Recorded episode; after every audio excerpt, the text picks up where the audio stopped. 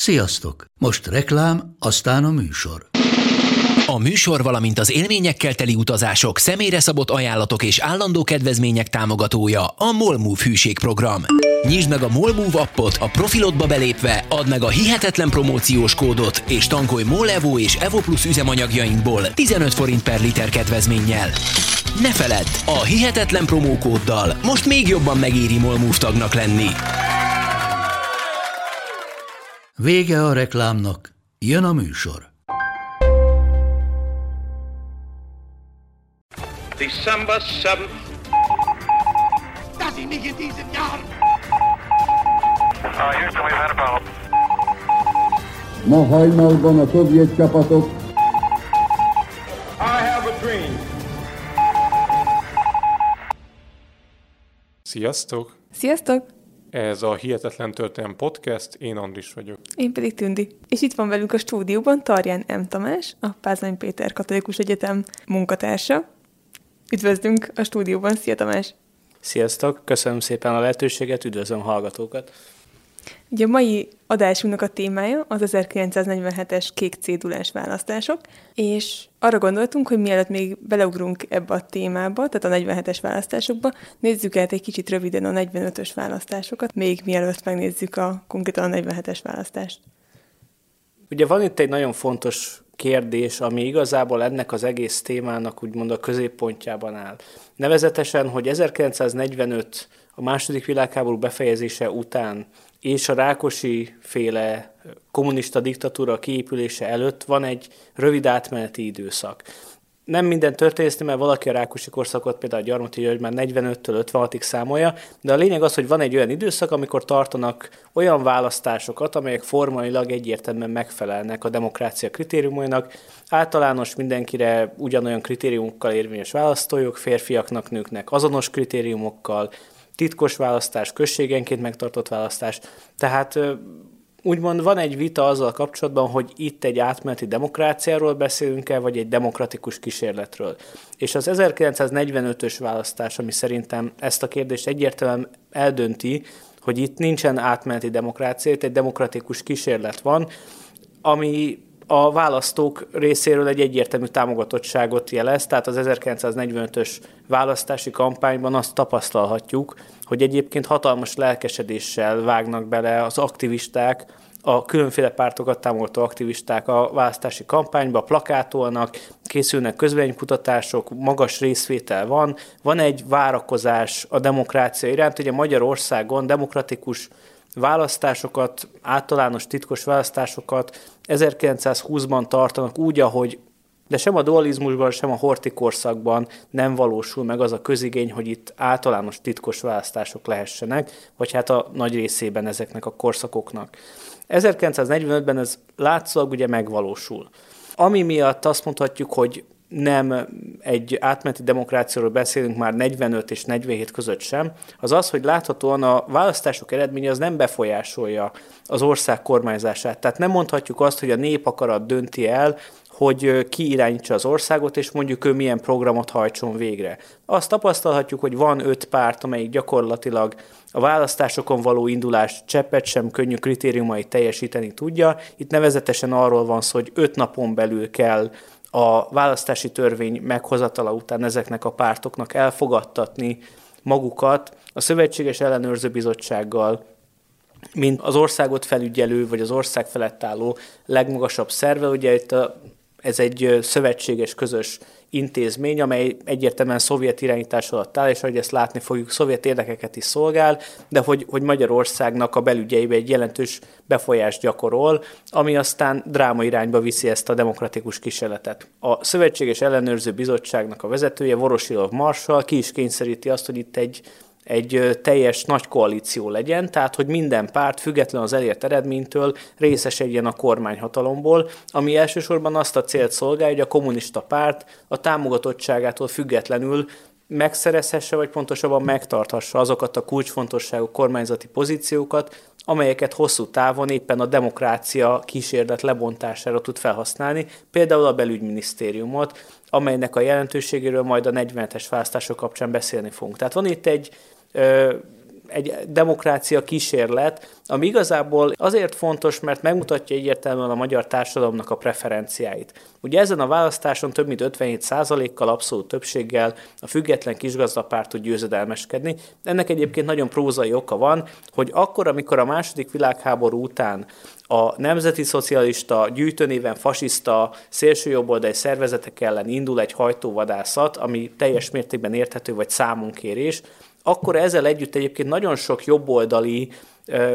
adott esetben akár még ellenálló, vagy antifasiszta múltal büszkélkedhető, vagy rendelkező szervezetet is feloszlatnak. Tehát a kommunista vezetésű belügyminisztérium a fasiszták elleni harc ürügyén igyekszik a jobboldali polgári keresztény értékrendet vagy, vagy ideológiát, világnézetet képviselő társadalmi szervezeteket felszámolni, nyilván azzal a mögöttes szándékkal, hogy így a társadalmi ellenállást egy szovjetizálással szemben meg tudja szüntetni, és a pártok között egész egyszerűen egyetlen egy ilyen jobboldali polgári jellegű párt van, a független kisgazdapárt. Ennek köszönhető, hogy Budapesten, ami hát ugye nem kimondottan egy, egy agrárpártnak a vadászterülete, is a független kisgazdapárt tudja a legjobb eredményt elérni, és ennek köszönhetően szerzi meg ezt az 57%-ot. De ami itt a fontos, hogy világosan látszik a 45-ös választásokból, hogy a magyar társadalom nem akar egy szovjet típusú rendszert, annak ellenére, hogy a kommunisták nagyon finoman politizálnak, nem,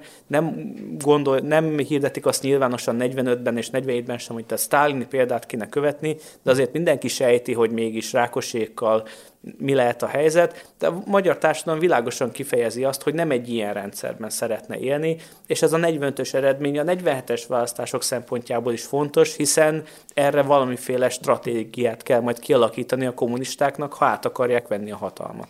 És itt említetted ezt a, ezt a koalíciót, tehát ö, azt szerintem azt vegyük át egy röviden, hogy milyen pártok indultak, indulnak, hogy így a hallgatók is megismerjék. Ugye indult a Magyar Kommunista Párt, akkor volt a Szociáldemokrata Párt, a Nemzeti Paraszt Párt és a Független Kisgazdapárt, és ők alkották ezt a koalíciót.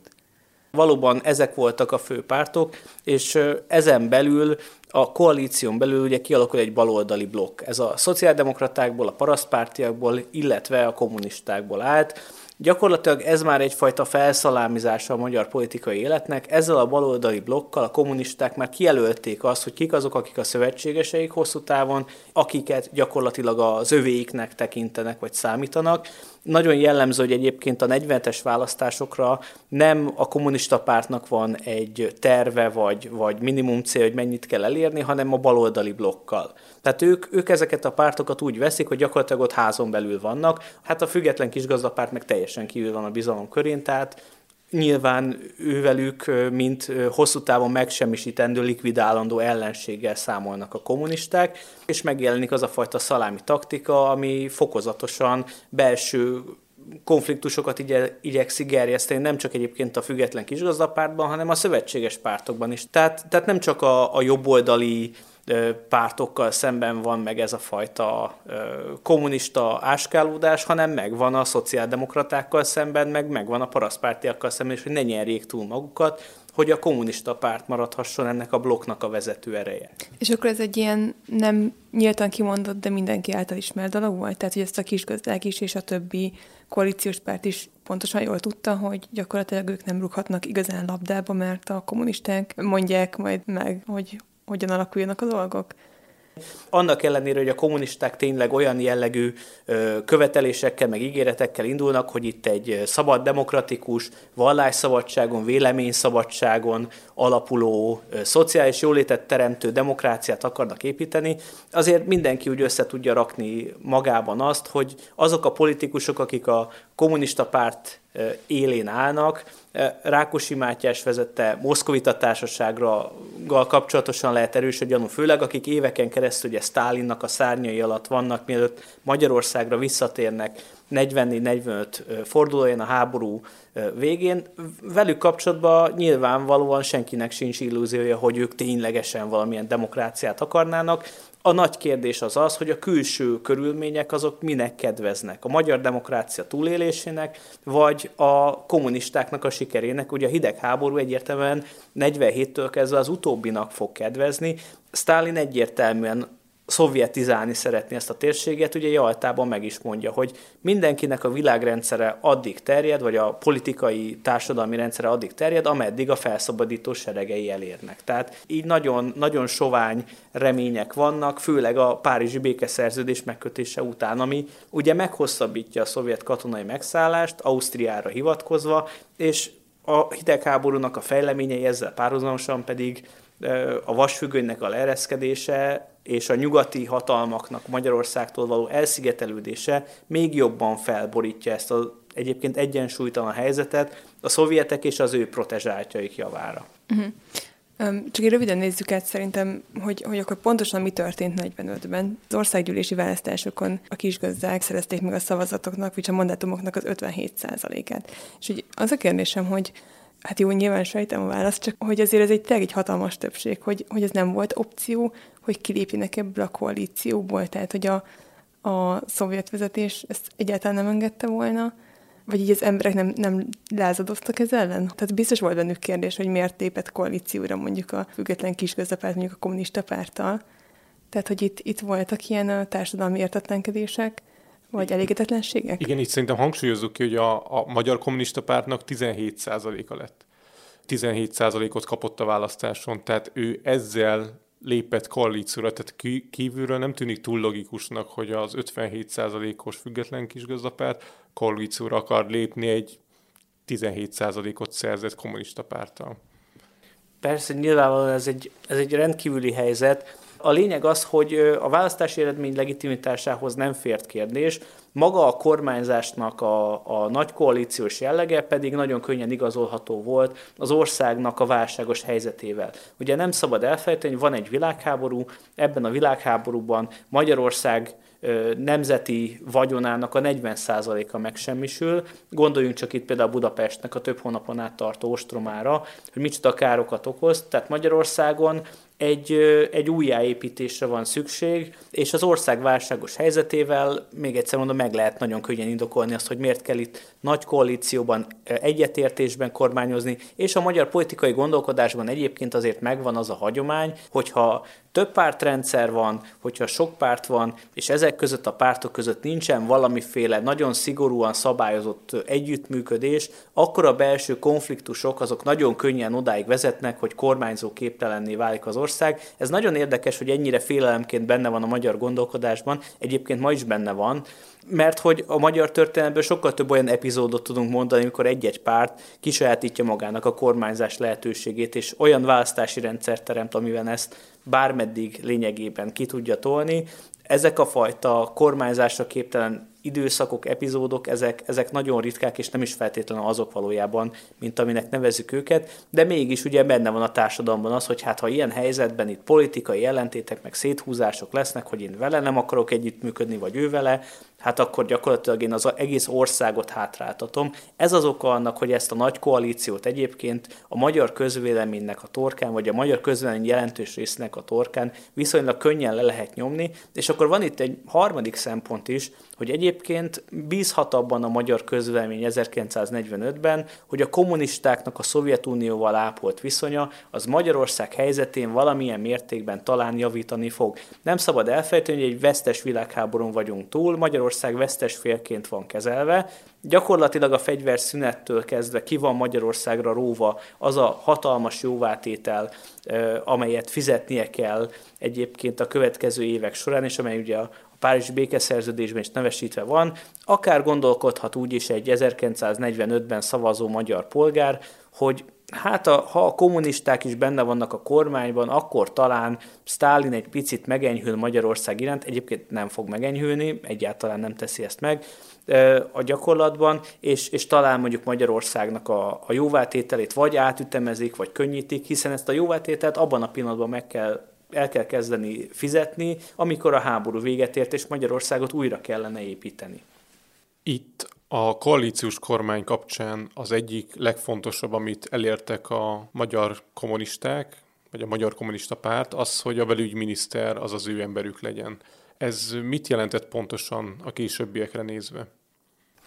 Hát ez lényegében azt jelentette, hogy a kommunisták elkezdhették egy állam megszervezését az államban. Tehát a, a belügyminisztérium ugye a választások kapcsán is rendkívül fontos, hiszen a belügyminisztérium az a kormányzati szerv, amelyik a választások lebonyolításáért felelős, tehát ilyen szempontból 47-ben is fontos, de ennél jóval fontosabb, hogy a magyarországi erőszak szervezetek felett a belügyminisztérium rendelkezik. Tehát onnantól kezdve, hogy ezért majd Rajk László és az ő keze alatt Péter Gábor lesz a felelős, ugye az államvédelmi osztály megszervezésével, amely egyébként nyilván közfeladatokat lát el és, és erőszak monopóliummal rendelkezik, de ezt egyértelműen a kommunisták érdekei szerint teszi meg. Elegendő itt arra utalni, hogy az internálások gyakorlata 1945-től kezdve hogyan kezdődik meg, hogy azok, akik a kommunisták számára nem szimpatikusak, már ebben a demokrácia kísérlet időszakában ők milyen ördögi körbe kerülnek, hogy kerülnek internáló táborból internáló táborba, hogyan ítélik el őket, lényegében koholt vádak alapján, vagy hogyan kerülnek úgy fogságba, hogy ítélet sem születik ellenük, csak elhurcolják őket. Tehát a belügyminisztérium az az erőszak monopóliumért kifejezetten fontos. De a jóvátétel fizetésénél is egyébként a kommunista párt az, amelyik miniszter tud adni, ugye Vaj Zoltánnak a személyében, ez pedig a magyar gazdaságra nézve jelent egy rendkívül komoly pozíciót, ahol a kommunisták diktálni tudnak. Tehát ilyen szempontból valóban az a taktik, hogy át kell venni a kulcspozíciókat, és azokban a kulcspozíciókban egy párhuzamos államot építeni. Tehát itt a belügyminisztérium tényleg azért fontos, hogy legyen egy állam az államban, és itt az erőszak monopólium a lényeg. Az, hogy a választásokat is a belügyminisztérium irányíthatja, ez már majd, hogy nem egyfajta bónusz emellé. Nekem van egy kicsit lehet, hogy naív kérdésem.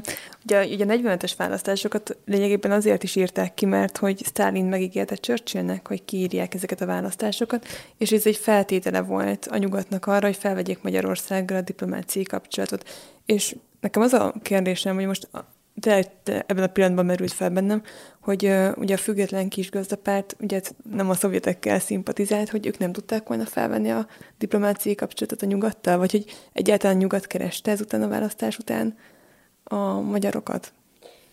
A nyugat politikáról is nagyon sokat lehetne egyébként beszélni, hogy akkor, amikor a világháború véget ér, akkor egyébként a nyugati szövetségesek oldalán milyen belső e, egyet nem értések vannak. Tehát míg Churchill egy olyan álláspontot képvisel, amely kifejezetten igyekezne nyomást gyakorolni Stalinra a közép-európai demokráciák tiszteletben tartása érdekében, addig előbb Rooseveltnél, majd aztán ugye Truman esetében egyfajta érdektelenséget láthatunk 45 során. A Truman Doctrine az ugye 1947-re születik meg, amely ugye azt mondja, hogy a Szovjetuniónak ezt a fajta ideológiai előre nyomulását, ezt fel kell tartóztatni. Ugye ez a feltartóztatás politikája, de ez 45-ben még nincsen. Majd gyakorlatilag Magyarország és Közép-Európa az elveszik a nyugati világ számára ebben az időszakban. A hidegháborúnak az eszkalálódásával egész egyszerűen az Egyesült Államok, Nagy-Britannia és más nyugati államok politikai szempontból és egyébként gazdasági szempontból is kiszorulnak Közép-Európából, köztük Magyarországról is. És még egyszer mondom, azért egy olyan szituációban vagyunk, amikor Magyarország nagyon nagy mértékben rá van utalva a szövetségesek és a szövetségesenken belül a Szovjetuniónak a jó indulatára. Tehát azt egyetlen párt sem vállalja fel, korán sem véletlenül, a szóba jöhető politikai pártok közül, hogy egy gyökeres külpolitikai fordulatot próbálja meg végrehajtani, és ne a Szovjetunióval való partnerségben próbálja meg egyfajta ilyen két pogány között megtartani Magyarországnak a szuverenitását és Magyarországnak a hát még el se, fel sem épülő, de már mégis lerombolt demokratikus intézményrendszer. Tehát 47-ben, még egyszer mondom, itt Nagy Ferenc miniszterelnöknek a, a várakozása nagyon tanulságos, aki tényleg abban bízik, hogy ha meg lesz a Párizsi békeszerződés, akkor itt tiszta lappal el lehet indulni. 47. február 10-én a Nagy Ferenc kormány aláírja ugye a Párizsi békeszerződést, két héttel később és még egy nappal később, február 25-én ugye elhurcolják ugye a független kisgazdapártnak a pártitkárát. Aztán nyár elején zsarolással lemondatják Nagy Ferenc miniszterelnököt, konkrétan ugye belekeverik őt egy koncepciós ügybe, és amikor Svájcban tartózkodik, akkor megüzenik nekik a kommunisták, hogy hát Nagy Ferenc igazából hazajöhet, de lehet, hogy jobban jár, hogyha a családját engedik ki hozzá és akkor lényegében ő belemegy ebbe az alkuba, és az Egyesült Államokba emigrál.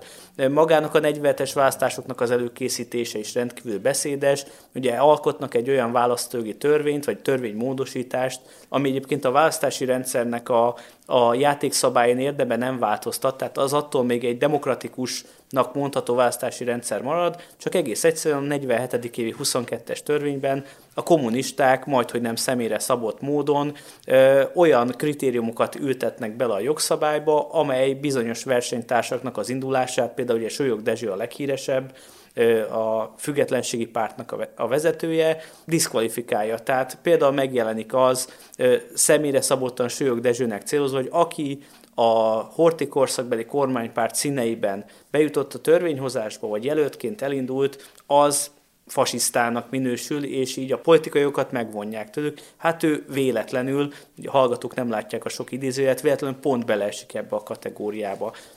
Akkor még ide kapcsolódom van egy, van egy érdekes, vagy egy kérdésem, hogy, hogy azt olvasom, hogy nem csak azokat, azoknak a körét szűkítették le, akik indulhatnak ezen a választáson, hanem azokét is, akik szavazhatnak ezen a választáson.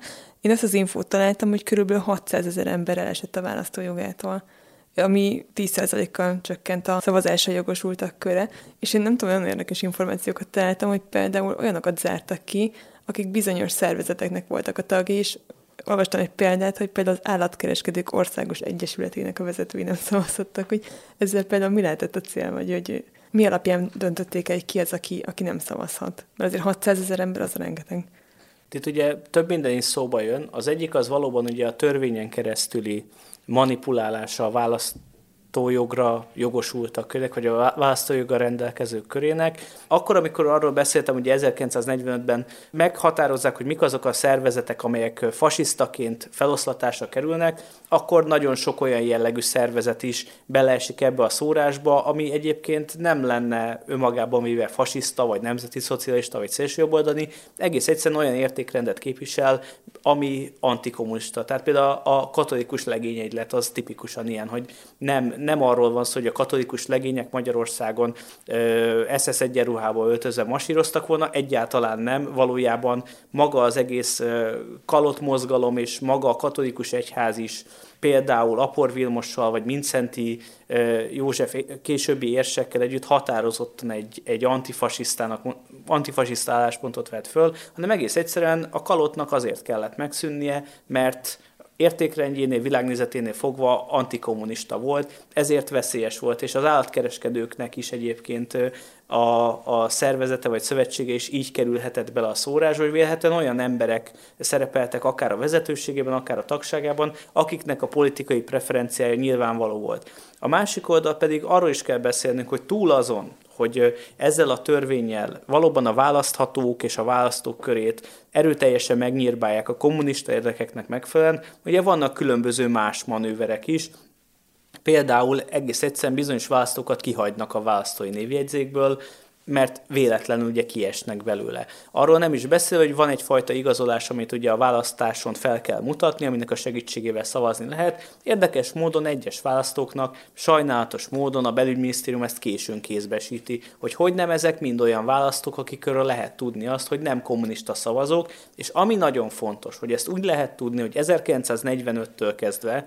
a kommunisták oldalán egy, egy olyan sűrű hálózat működik, egy aktivista hálózat, amely, amely egész egyszerűen képet tud alkotni háztömbökre, például Budapesten háztömbökre vonatkozóan arról, hogy ki milyen preferenciával rendelkezik, és ezek az információk, ezek beáramlanak a belügyminisztériumba, és nyilvánvalóan hasznosulnak. Ez nem azt jelenti, hogy mindenkit kizárnak a választójogból, aki ugyebár mondjuk antikommunista lenne, ez a választási eredményeken is látszik, amiről biztos, hogy fogunk majd beszélni, de arra éppen elegendőek, hogy azt a fajta különbséget, vagy azt a fajta eredményt segítsenek megteremteni, amire egyébként a kommunista vezetés vágyik, hogy ez a baloldali blokk, ez, ez abszolút többséget szerezhessen, és inkább olyan 60% körül eredményt érjen el.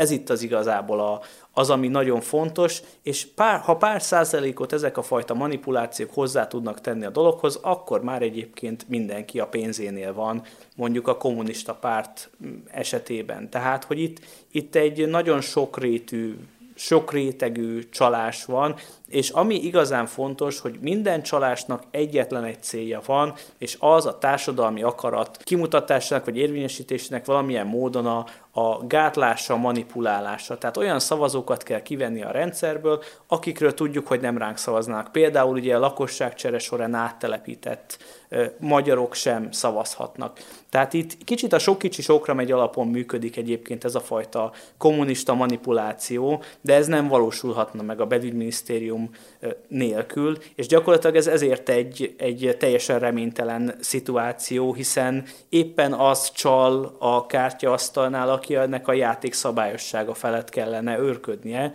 ő osztja ki a cinkelt lapokat, és ő az, aki belenyúl a adott esetben mondjuk a nem szimpatikus játékos zsetonjába, hogy akkor ő neki ennyivel kevesebbel kell játszania. És ugye így a ez, ebben az időszakban nagyon sok pártnál voltak ilyen tisztogatások, amit említettél, hogy ebből a független kisgazdapártot így felszelelmiztek, vagy hogy mondják ezt, tehát hogy rengeteg képviselőt elveszített, tehát elveszítette a parlamenti többségét is, hogy ebből egyébként a választópolgárok mennyit érzékeltek? Az én meglátásom szerint ezzel lehet, hogy sokan vitatkoznak, ez a fajta szalámi taktika és ennek a valódi célja a 47-es választások után vált nyilvánvalóvá. Tehát kifejezetten igyekeznek felszalámizni ezt a hatalmas nagy monolit pártot a különböző érdekcsoportok mentén, tehát van például a keresztény női tábor, ami létrejön, van ugye a függetlenségi párt, ami kifejezetten ellen, ellenzékiként indul, van a, a demokrata néppárt, ami kifejezetten egy keresztény demokrata irányzatot képvisel, tehát a,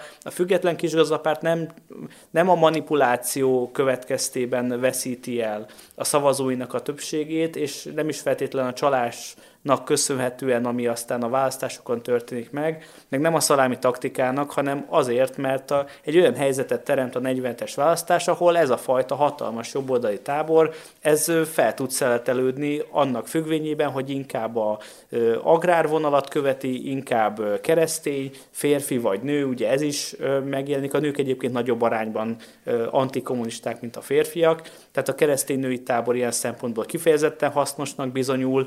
A felsz szalámizásban. Ez egy, ez egy teljesen legális módszer, nyilván nem etikus, hogy két választáson két teljesen eltérő szisztémát alkalmazunk, és megvan ennek a célzott oka, hogy miért történik hogy a kisgazdapár táborának a, a feldarabolása érdekében, de a lényeg nem változik. A lényeg akkor is az marad, hogy a magyar társadalomnak a döntő többsége az ellene van annak, hogy Magyarországot szovjetizálják. Más kérdés, hogy ugye a pártrendszer feldarabolásával, meg aztán ugye bizonyos pártoknak a kizárásával és a választások után nagyon könnyen meg lehet változtatni a törvényhozás erőegyensúlyát, de ugye ez sem a társadalmat jelenti. Nagyon érdekes, hogy a kommunisták lényegében egy olyan intézményrendszertől várják a legitimációt akkor is, amikor már egyébként semmi tétje nincs a dolgnak, amelyben ők deklaráltan nem hisznek, hiszen a kommunisták nem hisznek a politikai pluralizmusban, nem hisznek a tisztességes versenyben, ők abban hisznek, hogy van egy társadalmi politikai víziójuk, és annak a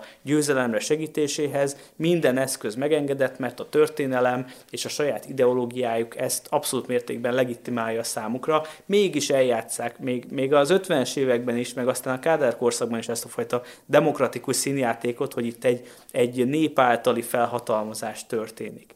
47-ben ennek még van tétje, de ugye a 47-es események azok gyakorlatilag a magyar társadalomnak úgymond megroppantják a gerincét, mert nyilvánvalóvá válik, hogy nincs menekvés.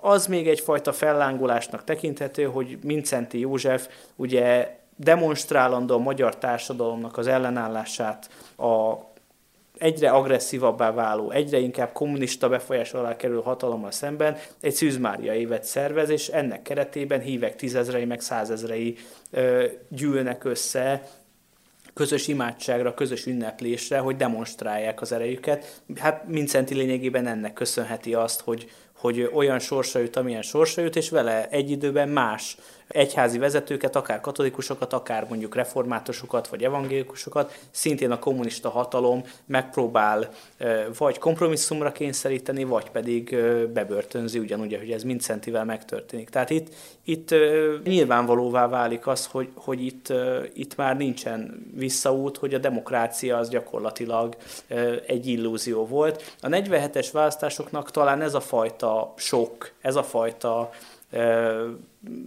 lélektani fordulat az, ami igazán jelentőséget ad. Nem is annyira az eredmény, nem is annyira a csalások mértéke, mint inkább az, hogy nyilvánvalóvá válik, hogy Magyarországon nem a magyar társadalom fogja azt eldönteni, hogy milyen körülmények között él a következő évtizedekben.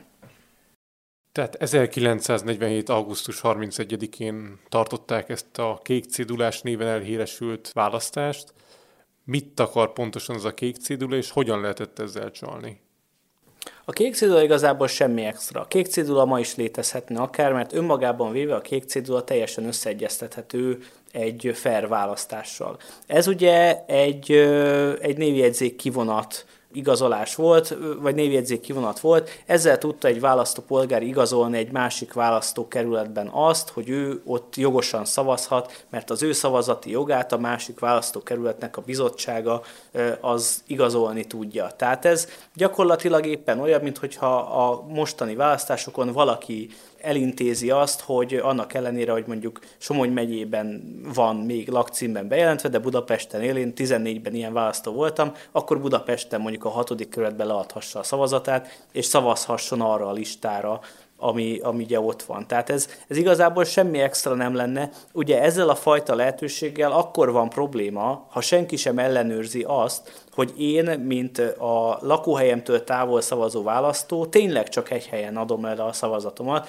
és a kék cédulában éppen ez volt az egyébként rendkívül átlátszó csalás, amit nagyon gyorsan és nagyon könnyen át lehetett látni, hogy ha a belügyminisztérium ennek a feltételeit nem teremti meg, már pedig nem teremtette meg, hogy ellenőrizhess, azt, hogy mindenki egyszer szavazott, akkor ezzel rémkönnyen vissza lehet élni. Tehát ezt, ezt nagyon korán látják már a kék cédula ötlete, az már 1947 nyarán, amikor a választójogi törvénynek az előzetes tárgyalás az ajlik a pártértekezeteken, már akkor fölvetik a kommunisták, és már akkor egyébként a kisgazdák és más pártok, még a szociáldemokraták is lázadoznak a gondolat ellen. Őket Rákosék azzal próbálják leszerelni, hogy ezzel majd csak a vasutasok, meg bizonyos szakmáknak a dolgozói élhetnek, akik ugye a élethelyzetükből fakadóan nem biztos, hogy otthon tudnak szavazni, hát aztán lényegében ez ugye teljesen más alakul, mert ezzel bárki más is élhet, és nagyon jól jellemzi a helyzetet, hogy egyébként a választások előestén a kommunisták ilyen bizalmas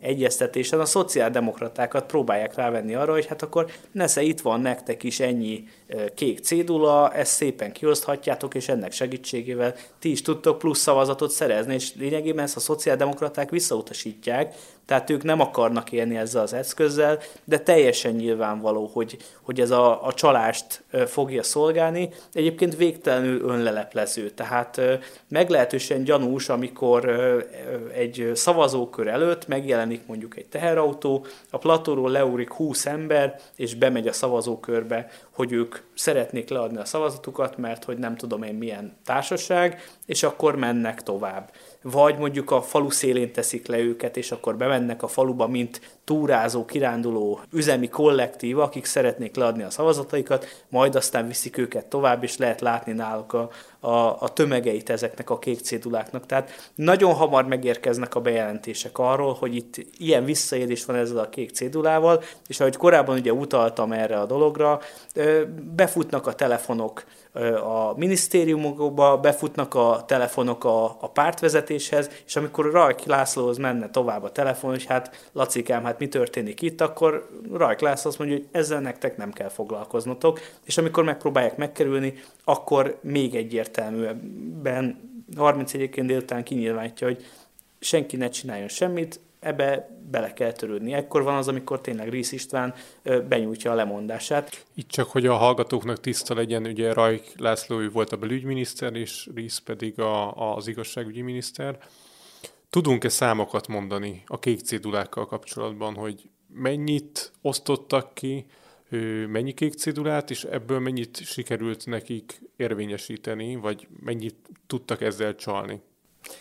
A csalás mértékét azt jól mutatja, hogy egyébként hivatalosan is el kellett ismerni. Tehát még a Szövetséges Ellenőrző Bizottságnak a feje is képtelen, kénytelen volt elismerni, hogy történtek ezzel visszaélések, és hivatalosan egy ilyen 62 ezer körüli szám jelent meg a sajtóban, mint a, a visszaélésekre felhasznált cédulák száma. A becslések szerint olyan 200 ezer lehetett a, a visszaélésszerűen felhasznált kék céduláknak a száma. Mert még egyszer mondom, ezt lehetett teljesen törvényesen is használni, tehát egy, egy olyan lehetőséget biztosított, ami ma is megvan előttünk, és úgy gondoljuk ma is, hogy a demokráciának a kiteljesedését, vagy a, vagy a demokráciának a megélését segíti az, hogyha egyébként nem vagyunk földrajzilag egy helyhez kötve akkor, amikor szavazni szeretnénk, tehát lehetett ezt szabályosan is használni, körülbelül olyan 200 ezer szavazat. Tehát valójában ezen nem múlt úgymond semmi, vagy, vagy nagyon kevés.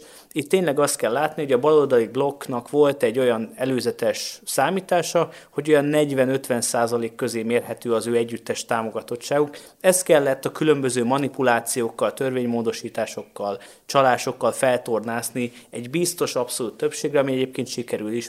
Tehát akkor, hogy mondtad, hogy igazából itt ez a kék cédulás csalás, ez már tényleg csak a cseresznye, mond a hap tetején, tehát hogy, hogy akkor nem is ez volt a nagy csalás, ahogy azt mondtad, hanem már az azt megelőző rengeteg intézkedés, meg ez a, ez a politikai életnek a feldarabolása.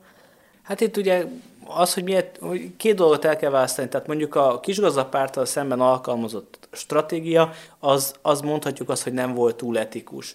Azt annak a fényében ö, sérelmezhetjük, hogy 1945-ben ezzel gyökeresen ellentétes szempontok érvényesültek, amikor látványosan nem engedtek indulni más pártokat. Most ezt hirtelen megtették, de ez, ez mondjuk talán még az etika kategória. De az, hogy, hogy ténylegesen ö, úgy ö, szabályozzák a választási rendszert, hogy meghatározott pártpreferenciái választók essenek ki, ez mondjuk a manipuláció kategóriába tartozik. A harmadik szintje a dolognak az pedig az egyértelmű csalás, ami ténylegesen arról szól, hogy mondjuk a választói névjegyzékből tudatosan kihagyunk embereket, hogy a választások formai követelményeit ők önhibáikon kívül nem tudják teljesíteni, tehát tényleg a belügyminisztérium nem küldi meg azt az igazolást, amivel ők szavazhatnak, és a kék cédula is ebbe a, a csalás kategóriába tartozik. Tehát ez, ez három szintje gyakorlatilag a választások befolyásolásának, ami nem, nem azonos súlyjal esik szerintem a serpenyőbe, mert nagyon, nagyon idealistának kell lenni ahhoz, hogyha gyakorlatban működő parlamentáris rendszerekről azt gondoljuk, hogy a választási küzdelemnek a játékszabályait és a választójogi törvényt azt egyébként nem próbálják az erősek a maguk javára szabályozni, de hogy nem próbálják. A történelem során a választási rendszereknek a fennmaradását és a változtatását rendszerint a győztesek érdekei befolyásolták. Más kérdés, hogy ők nem mindig látták előre, hogy mi lenne az érdekük, de azért többségében látták. De az már az egyértelmű csalás kategória, hogy, hogy ténylegesen a belügyminisztérium elmulasztja azt, hogy egy egy választási lehetőség, vagy egy, egy választóknak biztosított kedvezmény az ellenőrizetlen maradjon. A fentiekkel kapcsolatban a, a mi családunkban van egy, hát egy családi legendáriumban található történet, ami nagymamámnak a testvérével ö, történt meg én úgy fogom szólítani, hogy én is szólítottam, tehát Pisti bácsiról van szó, ő 28-ban született, és 47-ben akkor 19 éves volt, és ő egyetemistaként részt vett egyféle közvéleménykutatásban, amit a választások előtt rendeltek meg, meg volt adva, hogy az utcán járva milyen típusú embereket szólítson meg. Előre ki volt töltve egy nyomtatvány, amire rá volt írva, hogy hogy mondjuk egy munkást vagy egy parasztot ő, megszólítva írja fel, hogy az illető kivel szimpatizál. Egyébként ami érdekes, hogy Pisti bácsi elmesélése szerint nagyon sokan, mint legszimpatikusabb politikus vagy közszereplőt Mincentit említették. Ő 47-ben megtartották ezt a kék cédulás választásokat, eltelt két év, és 49-ben a családi házuk előtt megállt egy fekete autó, és elvitték Pisti bácsit az András út 60-ba. Ahogy ő mesélte, útközben hát nyilván nem akarta kérdezgetni a mellette ülő ügynököket, hogy mi miatt viszik el, ugye akkor ez már egyre gyakoribb volt, és ez általánosnak volt mondható, hogy hogy az embereket így elvigyék, és az András út 60-ban kiderült, hogy azzal kapcsolatban vitték őt be, hogy annak idején ő ezt a közvélemény kutatásban ő részt vett, mint egy fiatal egyetemista diák. És az derült ki, hogy 49-ben emigrált a KSH-nak, vagy a Központi Statisztikai Hivatalnak az egyik magas beosztású vezetője, és ő Svájcban a Szabad Európa rádióban tett egy bejelentést, vagy hát ő meg volt hívva oda, és ott elmondta azt, hogy hogyan is zajlott ez a 47-es választás, és akkor nyilvánvalóvá vált, hát nyilván külföldön addig is tudták, hogy, hogy, hogy mekkora csalás történt. Minden esetre az András út 60-ban Pisti bácsinak azt kellett vallania eskü alatt, hogy ők ezt a közvéleménykutatást elcsalták, mert hát hogyan lehet az, hogy nem az jött ki, mint aminek ki kellett volna jönnie, úgy, hogy az egyetemisták tévesen mérték fel a, a közvéleménynek a véleményét, és emiatt vitték be az Andrássy út 60-ba. Egyébként emiatt később fél évre kis tartsára internálták is, úgyhogy nem volt egy egyszerű élete, ő egyébként 56-ban emigrált is. És ezzel kapcsolatban az lenne a kérdésem, vagy ehhez a történethez csatlakozva, hogy az augusztus 31-i választás után mindenkinek teljesen nyilvánvaló volt, hogy itt egy csalás történt? hogy mindenkinek nyilvánvaló volt, erről nyilván nem lehet ö, nyilatkozni, de széles tömegek számára vált nyilvánvalóvá, hogy itt egy csalás történt. Az is nagyon beszédes volt, hogy a választások eredményét egyébként nem a közlöny, a hivatalos lap adta a közvélemény tudomására, hanem a Szabad Népben, a kommunista pártnak a pártlapjában jelent meg. Ez is mint egy szimbolizálta a helyzetet, de tehát egész egyszerűen a választások utáni úgymond, úgymond utóvédharcok, tehát a, a fellebezési kísérletek, a fellebezési kísérleteknek a visszájelfordítás, hogy éppen azt a pártot büntetik meg, és azt a pártot oszlatják föl, amely egyébként a csalásokra bizonyítékokat hozott, és emiatt panaszt nyújtott be, azoknak a politikusoknak a lát, látványos beállása sorba, akik a, a kormánynak a tagja és a választásoknak egyébként a, a kárvallottjai voltak, tehát ez így egyértelművé vált a, tette a magyar társadalom számára, hogy egyébként nincsen semmiféle alternatív, és akkor ehhez jött ugye azoknak a politikusoknak az emigrálása, például Slakta Margit ilyen politikus volt, akik a 47-es választásokon elindultak, mint egyértelműen antikommunista politikusok, és aztán kezdődtek a koncepciós perek, tehát Tildi Zoltánnal szemben, aztán később majd ugye Vincenti Bíborossal szemben, Grősz József kalocsaérsekkel szemben, és még sorolhatnánk. Tehát egész egyszerűen a, a kommunista átalakítás, a sztálinizáció egy új fokozatába lépett Magyarországon a 47-es választások után, és akkor persze mondhatnánk itt a, a nemzetközi eseményeket, a 47-es lengyelországi ö, eseményeket, 48-ban ö, a márciusban végrehajtott csehszlovákiai prágai pucsot, ugye Benes elnöknek a lemondását, Jan Masaryknak a rejtélyes halálát és a Gottwald kormánynak a megalakulását, tehát egész egyszerűen belül és kívül is érezhető, hogy fokozódik a szovjet nyomás, és zárul be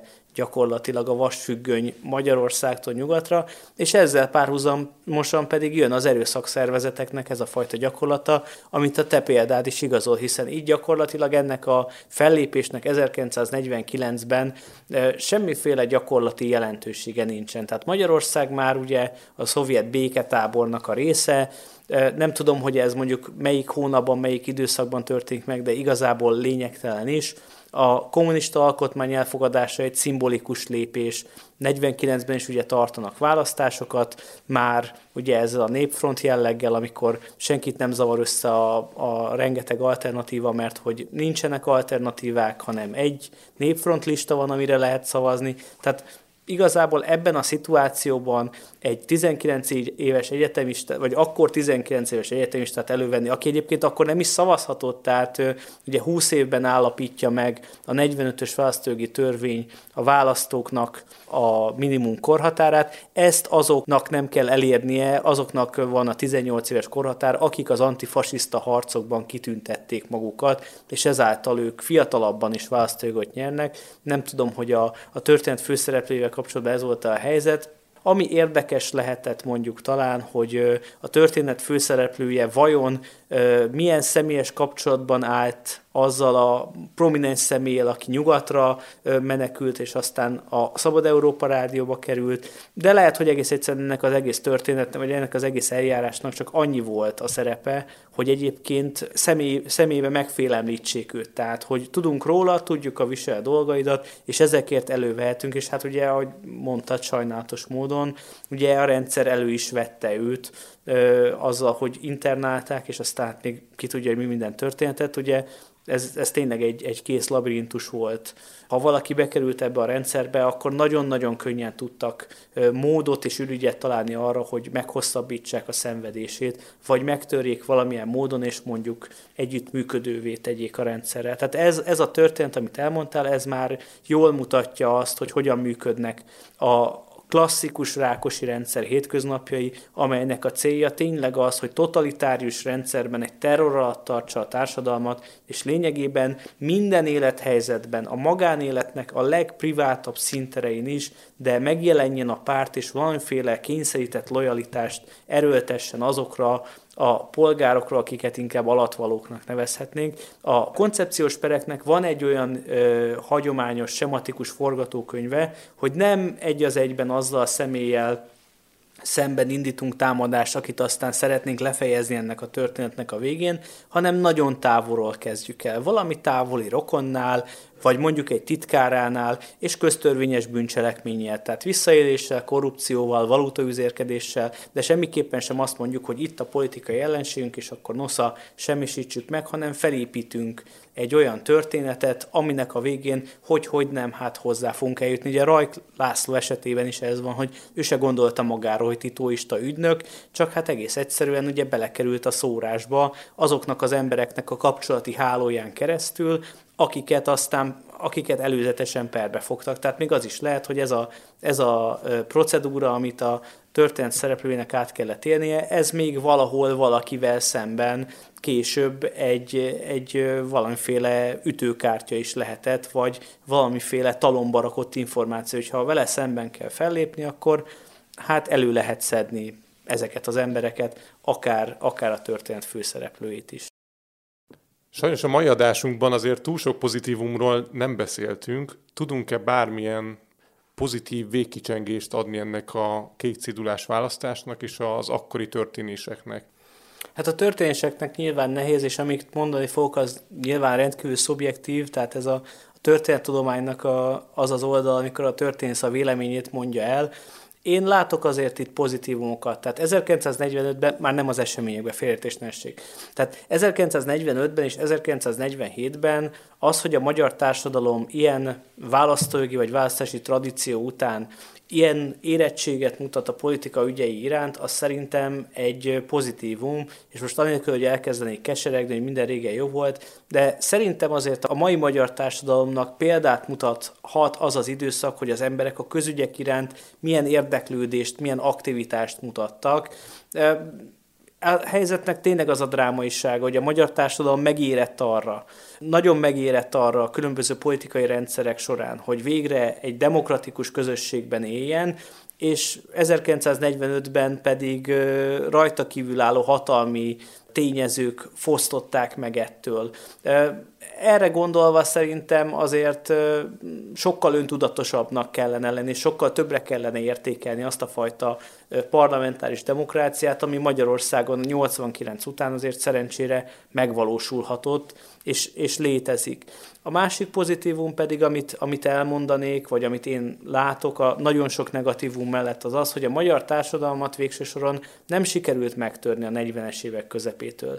Tehát annak ellenére, hogy választási csalások vannak, annak ellenére, hogy itt van egy, egy erőszakos képítése egy, egy totalitárius rezsimnek, láthatóan a magyar társadalom ki tudja fejezni időről időre a maga ellenállását, és nem törik meg. Tehát nyilván nagyon nehéz az akkori embereknek a preferenciáit összesíteni, és nem lehet őket homogén egészként kezelni. Az 1956-os forradalmi események nek is ki tudja, milyen lett volna a kifejlődése, és mennyire vált volna töredezetté mondjuk az a magyar társadalom, ami egységesen, amely egységesen fellépett a sztálini típusú diktatúra meg a rákosi rendszer ellenében, de én úgy gondolom, hogy azért, azért az, egy, az egy pozitívum, hogy a, a demokrácia kísérletének a nyilvánvaló kudarca, és aztán az a terror, ami 1940-es évek végétől kezdődött, és hát változó intenzitással tartott 1956-ig, de 1953-ig minimum,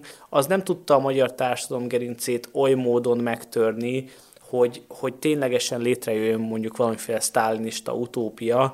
Tehát ennek a, ennek a fajta ellenállásnak az egyik jó példája például az, hogy nem sikerül a kollektivizálás a Rákosi korszakban. Mondjuk ez a magyar társadalomnak is a szerencséje, mert akkor ez tuti biztos, hogy egy éhínséget hozott volna magával, ahol máshol is, de hogy, hogy van társadalmi ellenállás. Tehát tényleg akkor, amikor a politikai eszközök elfogytak, mert a politikai verseny az nyilvánvalóan kompromittálódott és, és egyenlőtlenné vált, akkor Mincenti Bíboros tényleg egy szűzmária évet hirdet, és akkor a magyar társadalom a vallásosságán keresztül fejezi ki azt, hogy nem kér ebből a fajta sztálinista rezsimből, amit megpróbálnak lenyomni a torkán egyre brutálisabb eszközökkel. Tehát én, én ezt egy pozitívumnak tartom, egyfajta önvédelmi harcnak gondolom a magyar társadalom részéről, ami elválaszthatatlan 1956-nak a, a tragikus dicsőségétől, ami aztán a, a forradalmunkkal bekövetkezik, ami a magyar történelemnek a legismertebb momentuma a 20. század során, de lehet, hogy az egész magyar történelemnek a legismertebb momentuma, hogy van egy kis nép, amelyik 1956-ban azt mondja, hogy már pedig mi ezt nem szeretnénk tovább, és minden eszközzel megpróbálunk ellenállni. Tehát nyilván ugye a magyar történelem 20. századi menetében eleve nagyon kevés pozitívumot lehet találni, de én úgy gondolom, hogy ezeket érdemes keresni annak érdekében, hogy akkor, amikor a történelmünkre gondolunk, és akkor, amikor az identitásunkat azért építjük, mert az identitásunk az a történelmi tapasztalataink megéléséből épül fel nagyon nagy mértékben, akkor, akkor ne csak azt lássuk meg, hogy hol mi ment félre, hol mi volt az, ami elbukott, és akkor mondjuk elkezdjünk egyfajta ilyen feloldásként konteókat gyártani, gyíkemberek, meg, meg mindenféle körökkel szemben, hogy biztos ők azok, akik mindig vakvágányra viszik a magyar történelmet. Igenis megvannak benne azok a fajta pozitívumokat, amiket értékelni kell annak érdekében, hogy, hogy tovább tudjunk menni, és ne úgy tekintsünk a történelmünkre, mint tragédiáknak a sorozatára. Tökéletes végszó. Tarján M. Tamás, köszönjük szépen, hogy a vendégünk voltál. Köszönöm a lehetőséget. Köszönjük szépen. Tőletek pedig, kedves hallgatók, búcsúzunk szintén. Vigyázzatok magatokra, és találkozunk legközelebb. Sziasztok! Sziasztok! A forrásokat megtalálhatjátok a leírásban, vagy a hihetetlentörténelem.simplecast.com-on. Kövessétek a Facebook oldalunkat is, a Hihetetlen Történelem Podcast Facebook oldalt, ahol három naponta jelentkezünk érdekes villámtörükkel. Örömmel fogadunk e-maileket is a hihetetlen gmail.com e-mail címen, hogyha esetleg kérdésetek, észrevételetek lenne az adással kapcsolatban. A podcastet megtaláljátok az Apple Podcast adatbázisában, Spotify-on, Google Podcast-en és még sok más helyen is. Hallgassatok minket máskor is. Sziasztok! Sziasztok! Ha más podcastekre is kíváncsi vagy, hallgassd meg a Béton műsor ajánlóját. El tudod képzelni, hogy a podcastet, amit éppen most hallgattál, fél év múlva már a mesterséges intelligencia generálja? Mi sem. De ha érdekel, eljötte már a gépek lázadása. Hallgass bele az Embertelen podcastbe. Orsós Lajos vagyok, a műsor házigazdája. Egyelőre még élőben. Egyelőre. Fedezzük fel együtt, hogyan ismerkedik, randizik, mesél és vitatkozik Betty és Péter, két teljesen mesterséges intelligencia. Lajos, a podcast címét mond még egyszer, Léci. Oké. Okay. Embertelen podcast. Ez a műsor a Béton közösség tagja.